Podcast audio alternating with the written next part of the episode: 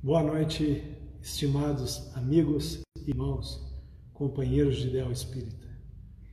Hoje, terça-feira, dia 21 de julho, mais uma vez, ao vivo e provavelmente por muito tempo ainda estaremos transmitindo direto do Caminho da Luz, agradecendo a presença de todos que agora estão junto de nós. E hoje teremos ao nosso irmão Edson fazendo a palestra preparatória e a nossa irmã Joana Dark fazendo a palestra de fundo, de fundo. E eu vou mostrar o caminho da luz, porque outro dia me pediram, disseram que eu não mostrei. Então vamos mostrar aqui mais uma vez o caminho da luz. Está aqui o Edson. Né? E aqui o nosso, nosso salão.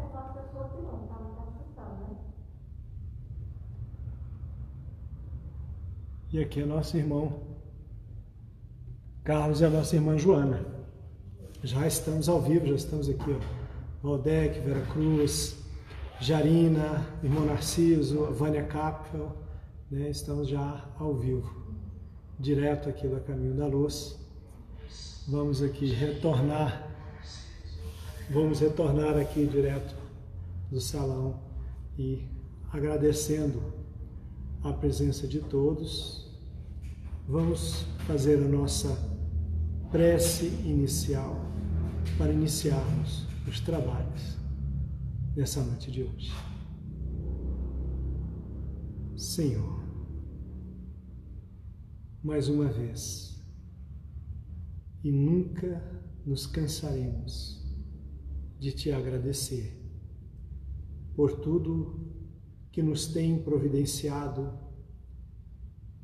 desde os primórdios das nossas existências, culminando hoje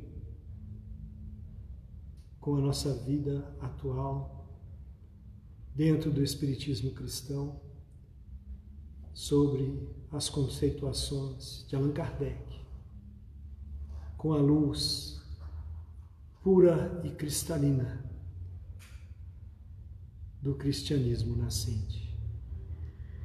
Por isso te agradecemos, por este imenso cabedal de ensinamentos e consolações que nos estão disponíveis através da codificação, das suas obras auxiliares e do seu Evangelho de amor e luz. Se conosco sempre, a cada dia de nossa existência, mas que nós possamos, ao mesmo tempo, estar sempre contigo nos pensamentos, nos sentimentos e nas nossas ações. Muito obrigado, Senhor. Sem mais delongas, convidamos o nosso irmão Edson para fazer a palestra introdutória da noite de hoje. Até daqui a pouco.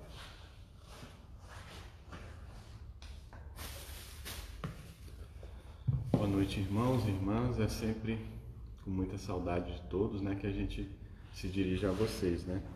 Hoje nós vamos é, ler a lição 106 do livro Pão Nosso.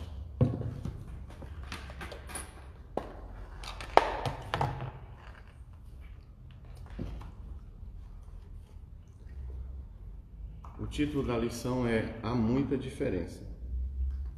E disse Pedro: não tenho prata nem ouro, mas o que tenho, isto te dou. Está em Atos capítulo 3, versículo 6. É justo recomendar muito cuidado aos que se interessam pelas vantagens da política humana, reportando-se a Jesus e tentando explicar pelo Evangelho certos absurdos em matérias de teorias sociais. Quase sempre a lei humana se dirige ao governado nesta fórmula: O que tens me pertence. O cristianismo, porém, pela boca inspirada de Pedro, assevera aos ouvidos do próximo: O que tenho, isto te dou. Já meditaste na grandeza do mundo quando os homens estiverem resolvidos a dar o que possuem para o edifício da evolução universal? No serviço da caridade comum, nas instituições de benemerência pública, raramente a criatura cede ao semelhante aquilo que lhe constitui propriedade intrínseca. Para o serviço real do bem eterno, fiar-se-á alguém nas posses perecíveis da terra em caráter absoluto? O homem generoso distribuirá dinheiro e utilidades com os necessitados do seu caminho. Entretanto, não fixará em si mesmo a luz e a alegria que nascem dessas dádivas, se as não realizou com sentimento de amor, que no fundo é a sua riqueza imperecível e legítima. Cada individualidade traz consigo as qualidades nobres que já conquistou e com que, e com que pode avançar sempre no terreno das aquisições espirituais de ordem superior. Não ouvides a palavra amorosa de Pedro e dá de ti mesmo no esforço da salvação. Porquanto, quem espera pelo ouro ou pela prata, a fim de contribuir nas boas obras, em verdade, ainda se encontra distante da possibilidade de ajudar a si mesmo. Esse, esse, essa mensagem começa com o versículo onde Pedro e João estavam indo ao templo orar, à nona hora. Os judeus tinham o costume de orar três vezes ao dia e a nona hora para eles seria o equivalente às 15 horas nossa. E na entrada do templo, ele se deparou com um aleijado que era colocado ali diariamente para que pudesse pedir esmolas. Pedro estava acompanhado de João, se aproximou desse mendigo e pediu que ele olhasse para eles. E o mendigo automaticamente já estendeu a mão para que pedisse, para pedir esmolas, né? Mas Pedro disse: Não tenho ouro nem prata, mas o que tenho, isto te dou. Em nome de Jesus de Nazaré, levanta-te e anda. E o aleijado se levantou, ficou curado, e junto com Pedro e João entraram no templo para orar. No Evangelho, é, em Atos, conta que ele saltava de alegria e as pessoas que estavam no templo, todas se aproximaram de, de, de Pedro para admirar. E Pedro disse: Olha, não, não vos admireis, porque nenhum poder eu tenho. Quem curou este homem foi Jesus, não foi eu. O mesmo Jesus que vocês julgaram, negaram diante de Pilatos, condenaram e crucificaram. Mas ele ressuscitou. E ele continua fazendo os milagres na vida das pessoas. Essa passagem do mendigo à porta do templo me fez recordar um, um acontecimento ano passado.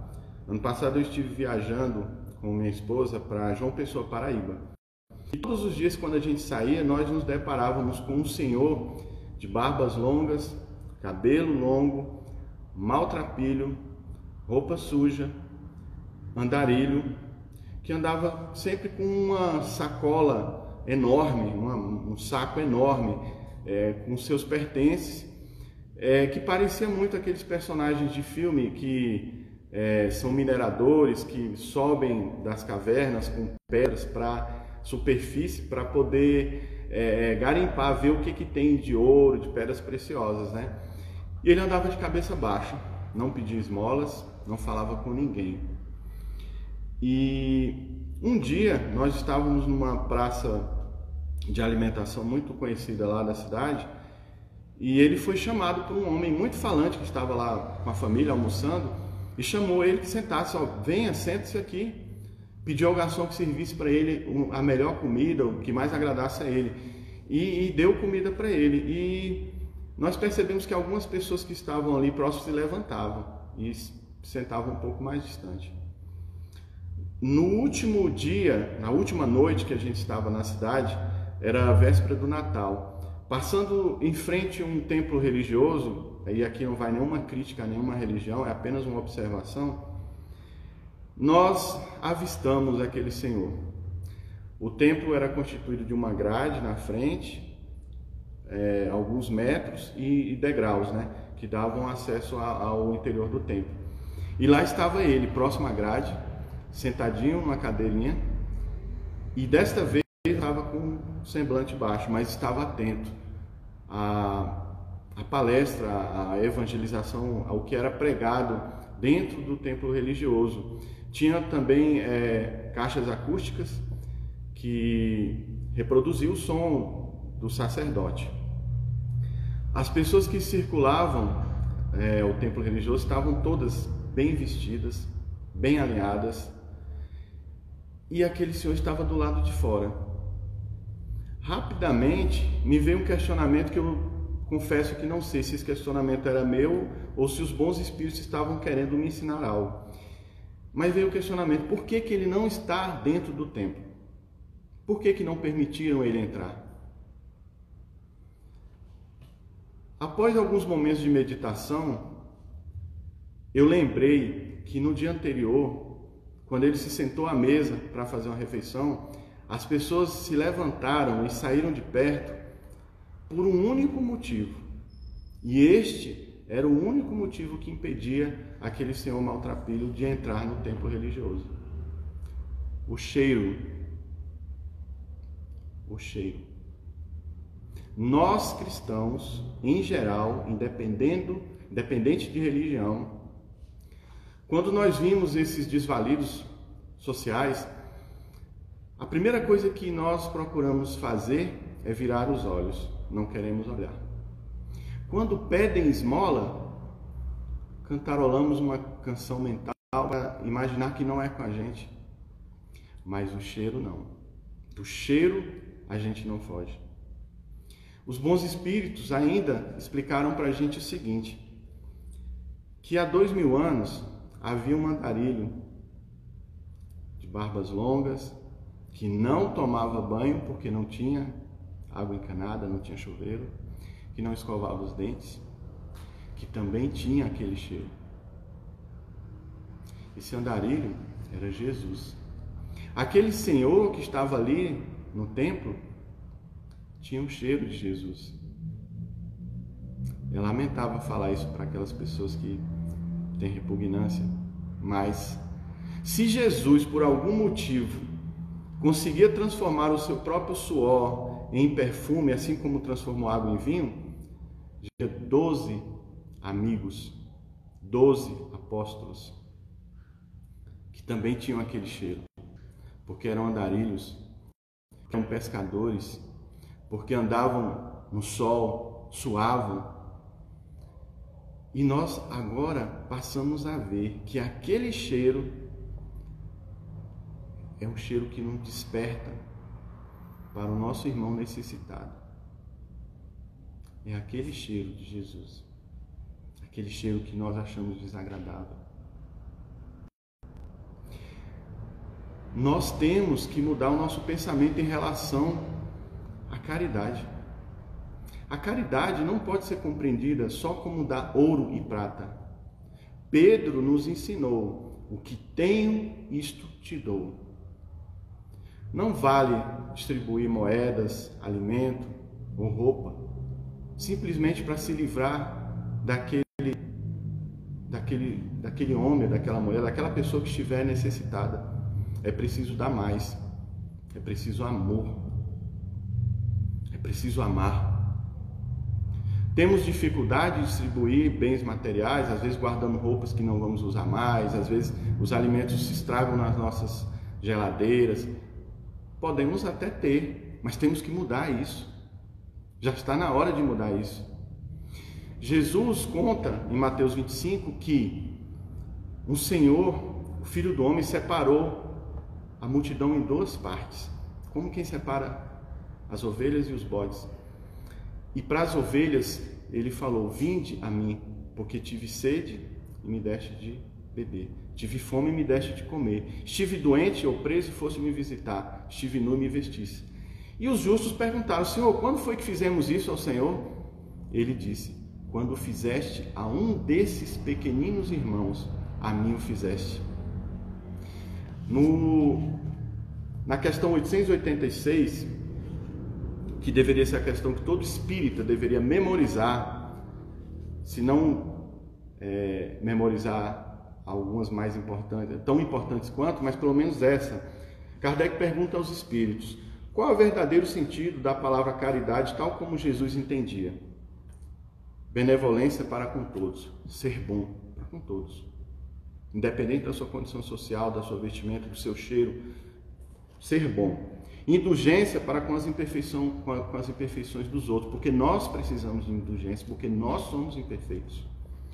E perdão das ofensas, porque nós precisamos de perdão diariamente.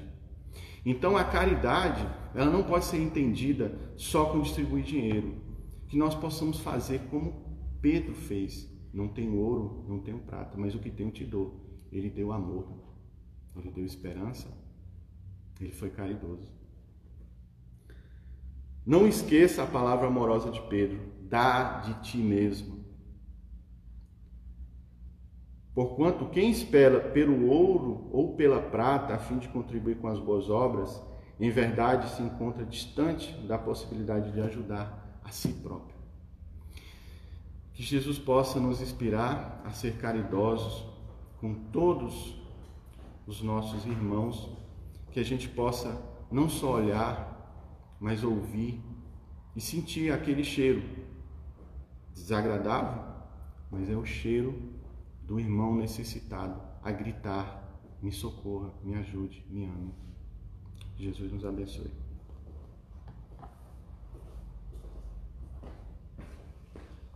Boa noite, meus irmãos.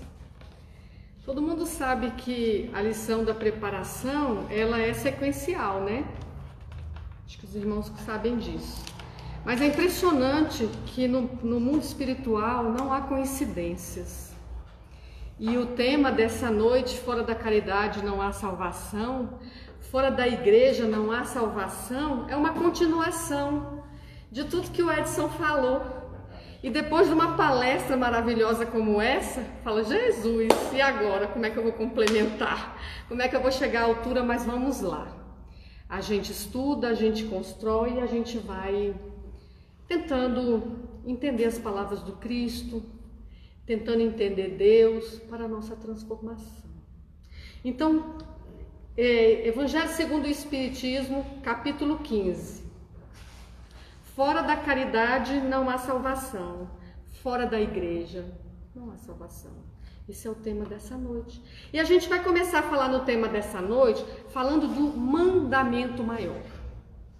Não tem como a gente falar de caridade, de salvação, se nós não iniciarmos pela máxima do Cristo, o ensinamento maior, o qual ele deixou para nós. Todos nós sabemos. Amarás a Deus de todo o teu coração, de toda a tua alma, de todo o seu entendimento. Este é o primeiro. Este é o maior. Aí vem o segundo, que ele complementou rapidamente. Amarás ao próximo como a si mesmo. Não se tem como amar a Deus se não amar ao próximo. E quem é o próximo mais próximo? Quem é o próximo mais próximo de nós? O próximo mais próximo de mim sou eu. E primeiramente, eu tenho que aprender a me amar. Eu tenho que aprender a construir uma Joana. Uma Joana transformada. Para que a gente possa, transformada, estar amando ao próximo verdadeiramente de coração.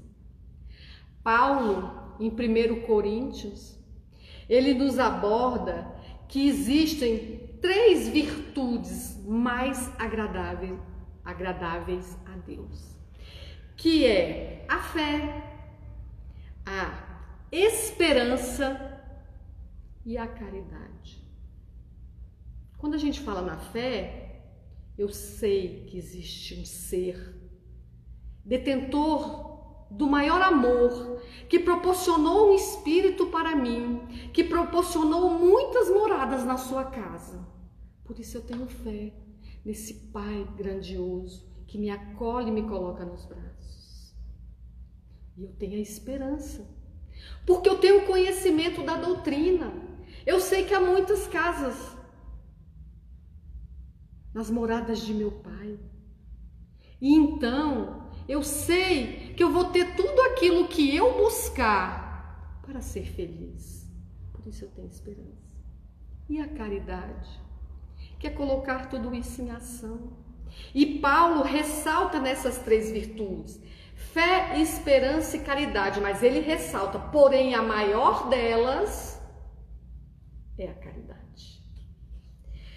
A caridade, ela pode ser dividida em quatro aspectos. Na realidade, a caridade tem quatro classificações. A primeira, caridade, caridade material, caridade espiritual, caridade moral e caridade benevolente. A caridade material é aquela mais fácil. Porque eu simplesmente dou. Eu dou o que está sobrando, ou eu dou aquilo que eu acho que eu posso dispor. E mesmo na caridade material, que é a mais fácil, a gente cai em muitos erros e contradições. Por exemplo, a moeda para a pessoa que está passando. Eu não vou mentir, porque eu sou imperfeita e eu já fiz. Tem hora que eu já dei a caridade, eu dei a moeda para ficar livre da pessoa, como disse o nosso irmão Edson, para não sentir o cheiro. Tenho vergonha? Não. Porque eu sei que eu estou estudando. Porque eu sei que eu estou no rumo. Porque eu sei que eu já reconheci que aquilo está errado. Esses dias mesmo, Eva mandou a mensagem da campanha do agasalho. Então, geralmente, todo ano vou ali na, na, no atacadão ali compro as cobertas. Só que com a pandemia estava tudo fechado. Falei assim, e agora como é que eu vou fazer? Daí eu lembrei, ah, eu tenho umas cobertas aqui em casa. Aí fui lá no guarda-roupa, vi umas cobertas, juntei. Daí vem aquele aperto. Ai, mas será que eu não vou precisar dessas cobertas? Será que não vai vir alguém dormir na minha casa e eu vou precisar dessas cobertas? Aí cheguei pro Carlos, Carlos, o que, que você acha?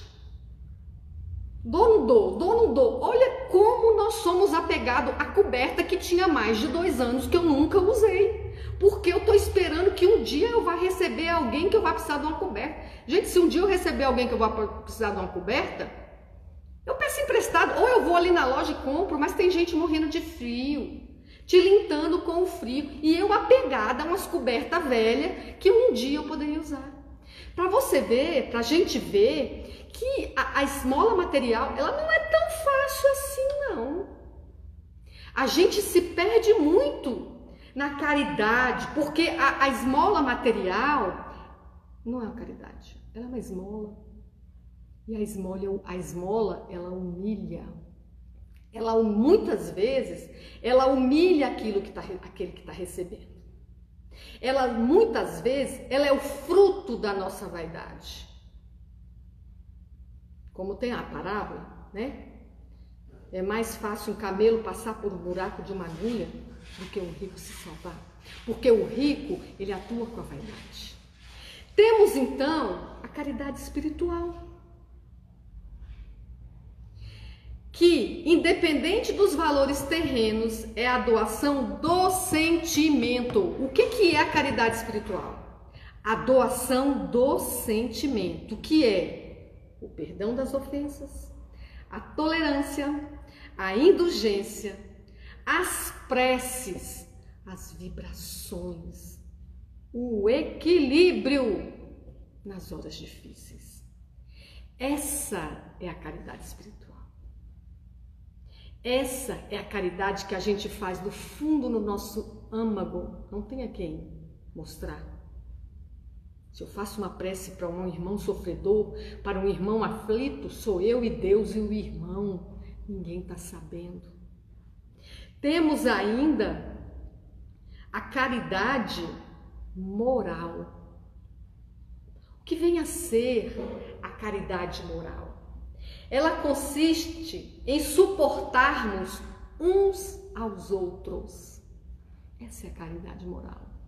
É suportar o mal cheiroso, é suportar o que eu tenho antipatia, é suportar o que pensa diferente de mim. É o meu esforço, que ainda a gente não ama ainda. A gente se esforça para aceitar. É, su, é, o, é o meu esforço para suportar a diferença do outro. Para o outro suportar a minha diferença. Porque estamos todos em evolução. Então nós ainda temos muitas e muitas e muitas mazelas para transformar no nosso sentimento. Então essa é a, a caridade moral. É aquela que ninguém vê, que está no âmago, que eu faço se eu tenho amor. Se eu faço porque eu me esforço, não tem plateia. E temos ainda a caridade benevolente, que é a benevolência, que é ser bom. Aqui, a benevolência para com todos, a indulgência para com as imperfeições alheias e o perdão das ofensas. Contempla todo o sentido da caridade. A caridade benevolente, ela contempla a material, ela contempla a espiritual, ela contempla a moral. Porque ela já é a melhora evolutiva do espírito. Por exemplo,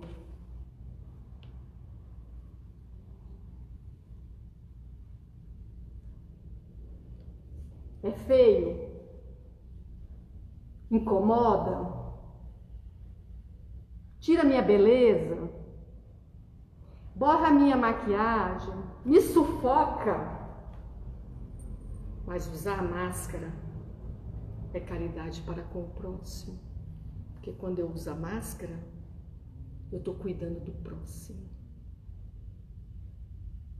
E cuidando de mim. Porque como é que eu vou amar ao próximo se eu não amar a mim? Se eu não me cuido, como é que eu vou cuidar do próximo? Hoje em dia, há brigas, há mortes, há tapas, há prisões por causa de uma máscara. Uma máscara numa pandemia, aonde as pessoas ficam acometidas de doenças graves, que são internadas, que são entubadas, que desencarnam e estão se estapeando por causa de uma máscara. Mas nós vamos em frente, fazendo a nossa parte nessa sociedade que precisa de amor, que precisa de luz e que precisa principalmente de disciplina. Por que, que a gente sofre? Porque nós somos indisciplinados. Porque se nós cumpríssemos a lei espiritual ou material, nós não sofríamos.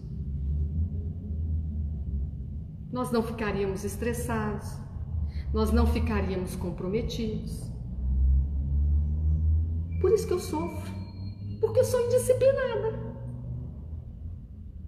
Então, no livro Diálogo com as Sombras, ele faz uma correlação, aonde ele coloca o amor sinônimo da benevolência. Então, o que é amar? É ser benevolente com o próximo, é ter indulgência, é perdoar, é ensinar, é ser exemplo e continuar caminhando junto com ele, que é o que o Cristo fez, com todos que o Cristo encontrou. Ele ia lá, ele prestava assistência moral, espiritual, benevolente, muitas vezes também é, a material, e ele dizia para o nosso irmão: vá e não peques mais, para que você seja feliz, meu irmão. Porque se você desliza no erro, você sofre, meu irmão. Então, a, a correlação do amor com a benevolência, que o amor, a benevolência, ela é a força construtiva do bem. O bem gera o bem e o mal gera o mal. Se eu quero um, um bem para minha vida, se eu quero ter paz e buscar a luz, eu tenho que ser benevolente. Mesmo que não sejam comigo, porque a verdadeira caridade não é uma moeda de troca. A verdadeira caridade é doação. Porque eu tenho o meu tempo e o irmão terá o tempo dele. O nosso tema dessa noite, como eu falei no início, era fora da caridade não há salvação e fora da igreja não há salvação. Então agora a gente vai abordar um pouquinho sobre o fora da igreja não há salvação. É preciso ser religioso para ser caridoso? Bem, nós estamos abordando fora da igreja não há salvação. Então, é preciso ter uma religião, frequentar uma casa é, é, religiosa para ser caridoso? É a religião que nos faz caridoso? Vamos ver o que o Evangelho nos esclarece. Nenhuma seita existe que não pretenda ter o privilégio da verdade. Na última palestra que a gente teve aqui, a gente colocou sobre a questão da pluralidade das, das religiões. A religião é Jesus Cristo. Jesus Cristo é a religião de Deus. Jesus Cristo é a ligação com Deus. O que, que, é que os intermediários fizeram? Nós, nós fizemos lá atrás, nós. Criamos nossa própria igreja com nossos próprios conceitos, com a nossa própria vaidade, com o nosso próprio egoísmo e construímos nas pessoas um, um diferencial diferente de Cristo. Por isso que nenhuma seita existe o privilégio da verdade. Então, para a gente ser caridoso, a gente tem que ser cristão. Nós temos que seguir o nosso guia e modelo, Jesus. Sempre perguntar como Jesus agiria nesta situação. A verdade absoluta de tudo é único dos espíritos de elevadas grandezas. Eles, sim, são detentores da verdade, assim como aquele grupo de Jesus. Temos grandiosos, elevadíssimos espíritos que pela doutrina espírita nos traz os esclarecimentos, nos traz o roteiro, nos traz os estudos para que nós possamos alcançar a felicidade de nós mesmos. Então, é através de Jesus que nós alcançaremos a paz e que seremos realmente cristãos. Todos os que praticam a caridade são discípulos de Jesus. Se nós praticamos a caridade desinteressadamente, nós somos discípulos de Jesus. Qualquer que seja o culto que estejamos pertencendo. Por isso não adianta criticar a religião A, B, C, D, porque a religião só é um conjunto de interesses. Agora, as pessoas que ali estão de coração, as pessoas que têm Jesus como guia e modelo, as pessoas que se esforçam para ser bons, as pessoas que se esforçam no modelo de Jesus, aí sim possuem a religiosidade, que é a ligação com Deus e possuem a prática da caridade. E então no Evangelho ele ainda ressalta: toda a moral de Jesus se resume na caridade e na humildade. Que nós tenhamos a humildade de elevarmos o nosso pensamento ao céu, agradecer a Deus esse guia e modelo com essa doutrina de luz que veio para nós. Porque para agradecer a Deus tem que ter humildade. eu não posso me achar o último biscoito do pacote. Eu tenho que entender que a hora que ele quiser, ele me coloca dentro de casa por quatro meses, tendo que me reconciliar com a minha família. A gente estava conversando no sábado, no estudo sistematizado, aí perguntou, eu falei assim, olha, na minha opinião, é, é, essa pandemia, essa, essa, essa, esse estar no lar, para cada um teve, teve o seu papel. Agora, como eu vejo o papel dos espíritas nesse distanciamento? Como eu vejo? Da seguinte forma: o espírita ele vinha ao centro no sábado, estava cheio de vibrações. Ele vem ao centro na segunda nas reuniões mediúnicas, cheio de vibrações. Ele vem ao centro na terça, vibrações e palestra. Ele vem na quarta tarde, vibrações e estudo. Ele vem no, na, quinta, na quarta, na quinta, vibrações, trabalho e estudo. Ele vem no sábado, vibrações, trabalho e estudo. Então nós estávamos envoltos de vibrações, porque não dava nem tempo de dissipar, só que agora eu estou em casa. Cadê o centro com as suas vibrações? E agora?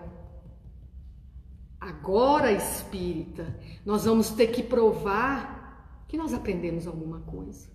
Nós vamos provar que eu tenho que manter Jesus dentro do meu lar. Nós vamos provar que agora eu vou ter que ser benevolente com a minha família.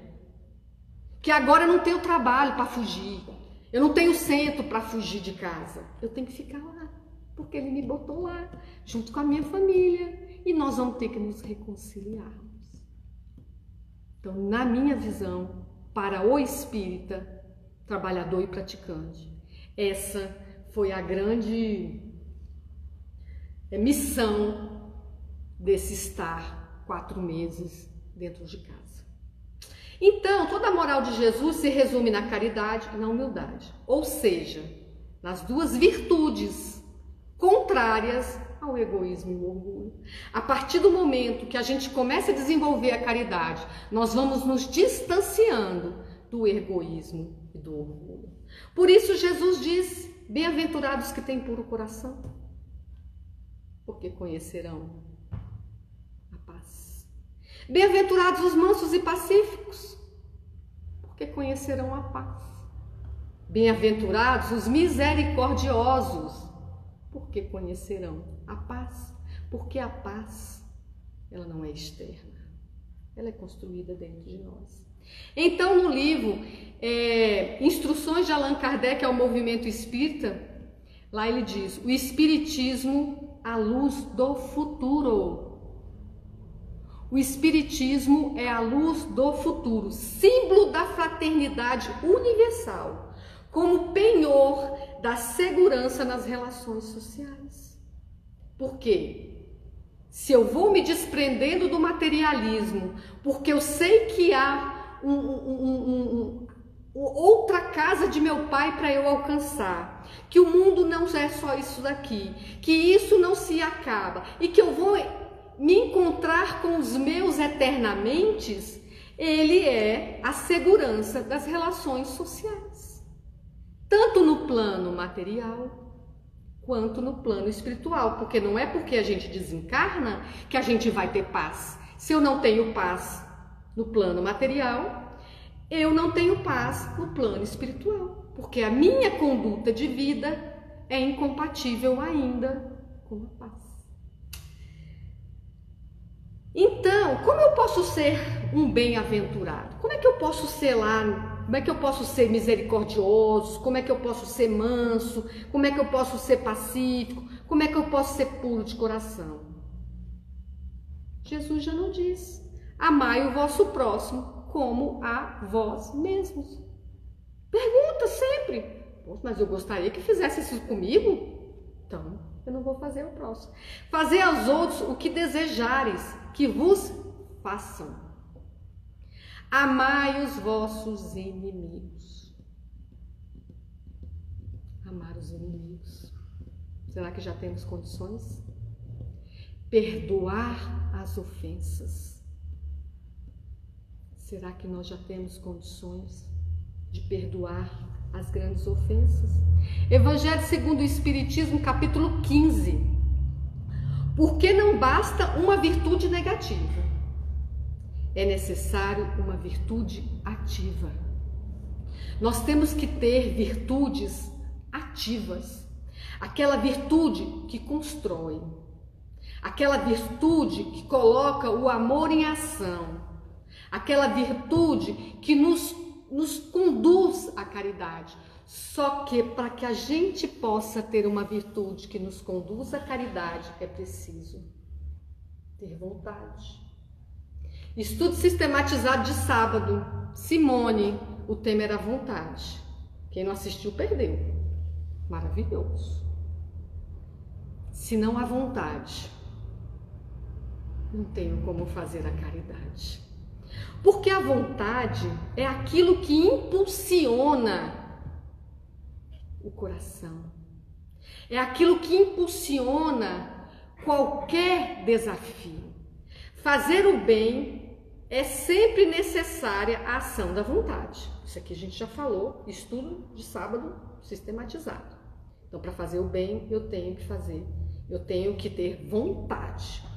Mas para não fazer o mal, nossa, é triste, basta a inércia e a negligência.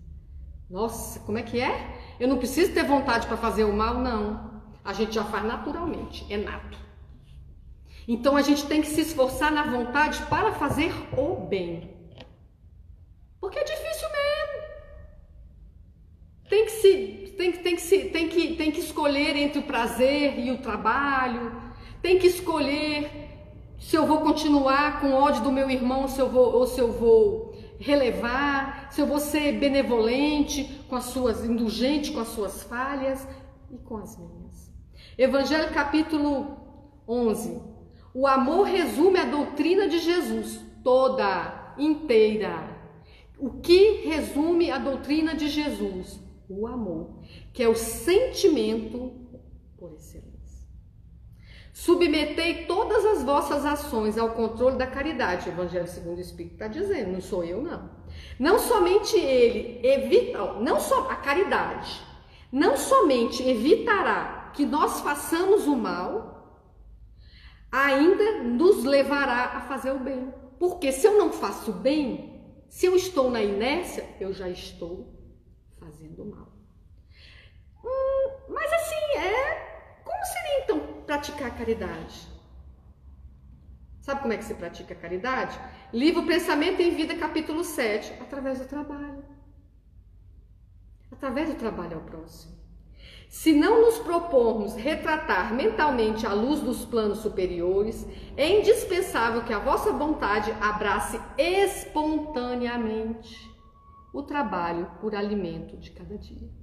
Que trabalho, Joana? Qualquer um qualquer trabalho. Seja na casa espírita, seja na nossa casa, seja no concurso que a gente passou, seja na empresa que nos proporciona um salário. A partir do momento em que a gente se dispuser a um trabalho que a gente faça de coração e de amor. Sim, vamos dar assim, só alguns exemplos de trabalho e caridade. Sorrir, nossa gente. Às vezes você salva uma vida porque você sorriu para uma pessoa que estava deprimida e que você nem sabia. Agradecer, enxergar os invisíveis, é aquele que limpa a nossa mesa quando a gente chega no trabalho, é a faxineira que quando eu cheguei em casa estava tudo limpinho, é o porteiro do bloco, enxergar, enxergar aquele irmão, olhar, não precisa nem falar nada, mas quando você olha para ele, que você troca um olhar, que ele, que ele percebe, ela me viu, ou ele me viu, eu existo, tão logo existo, você salva um dia. Recordar as pessoas, é, é, recordar as pessoas quando você ama. Tem gente que tem vergonha de falar que ama. Eu te amo, mas não consigo falar eu te amo para meu pai, para minha mãe, para sei lá, para quem, para o meu filho. Escutar as histórias de uma pessoa sem preconceito. É, que ele pensa ainda. Você pode até colocar, olha, eu penso um pouquinho diferente. Parar para ajudar. Motivar as pessoas com otimismo. Hoje em dia todo mundo, ah, não, isso não vai dar certo. Ah, é, é. otimismo. É difícil. Eu confesso que eu também não tenho tudo isso, gente. É o exercício. Corrigir pelo amor. O problema não é corrigir. O problema não é colocar a nossa opinião dentro da doutrina dos Espíritos.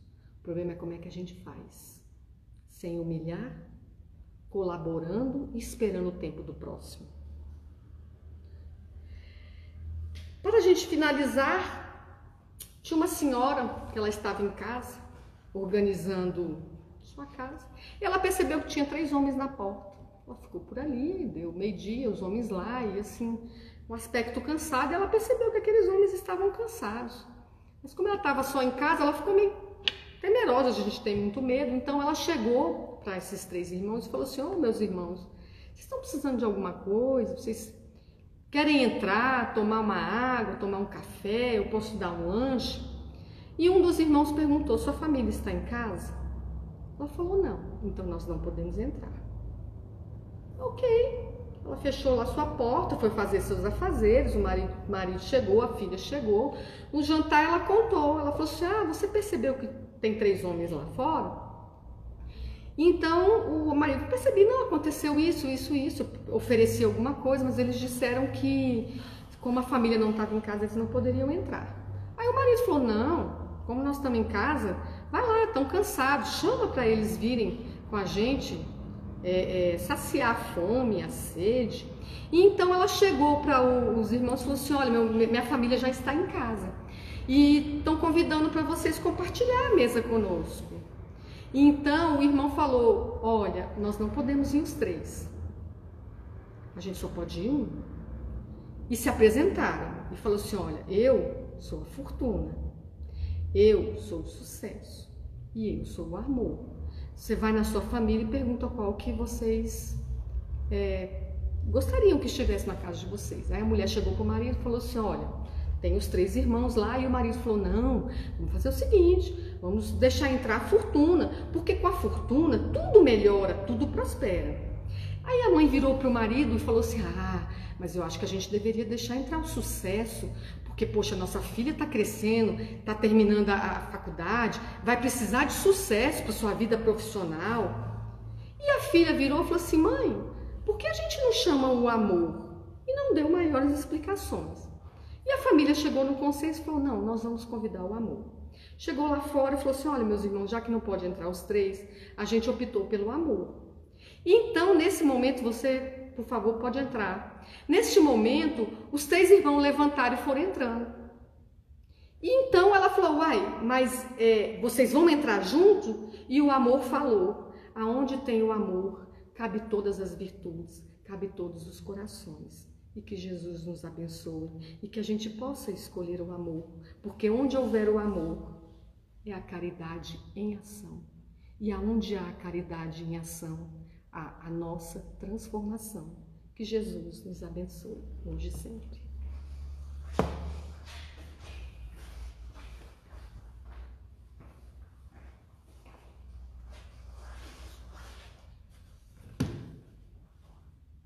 Gostaríamos de agradecer ao irmão Edson, à irmã Joana, pela exposição muito ligada à prática, né? Seria uma prática do Espiritismo cristão. Você trazer as máximas para uma reflexão mais próxima do nosso dia a dia, mais próxima da nossa compreensão, facilitando também a nossa ação no dia a dia.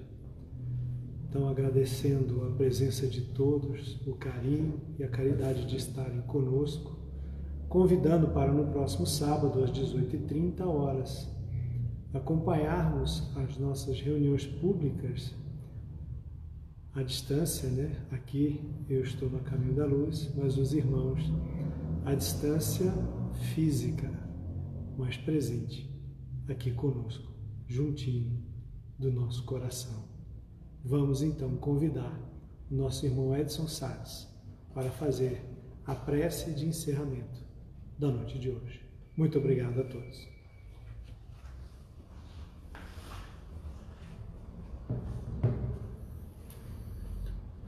Vamos elevar o pensamento a Jesus.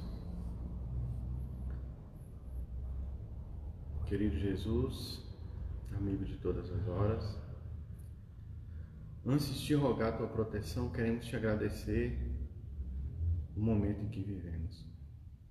Somos compelidos a interpretar as tragédias, as dores, as enfermidades com temor, porque somos tão materialistas, Senhor, que não enxergamos o futuro brilhante que nos espera.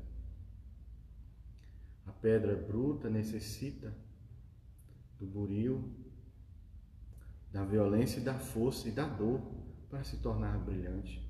Nós que estamos no mundo de prova e expiação, necessitamos também da dor.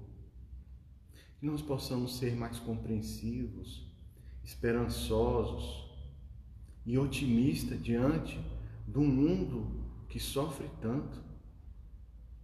Que nós possamos, Senhor Jesus, exemplificar nos momentos de provação.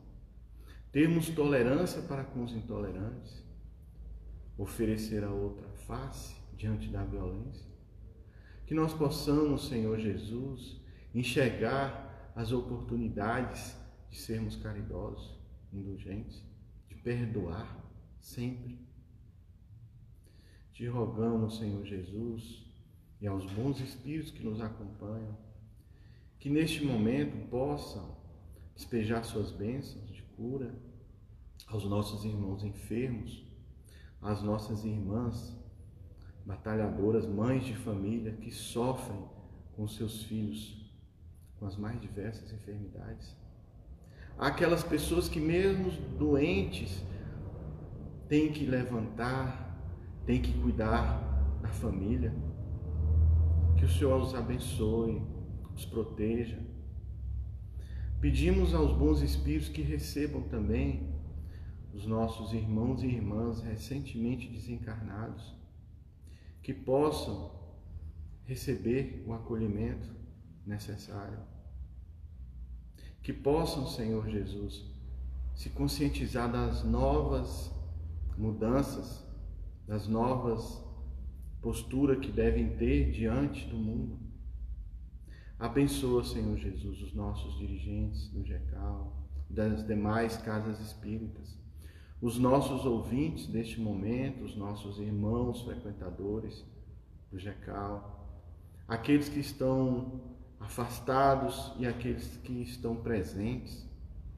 Guia-nos sempre, Senhor Jesus, que nós possamos retornar aos nossos lares e que os lares de todos que estão ouvindo possam se encher de bênçãos de Jesus e dos bons espíritos.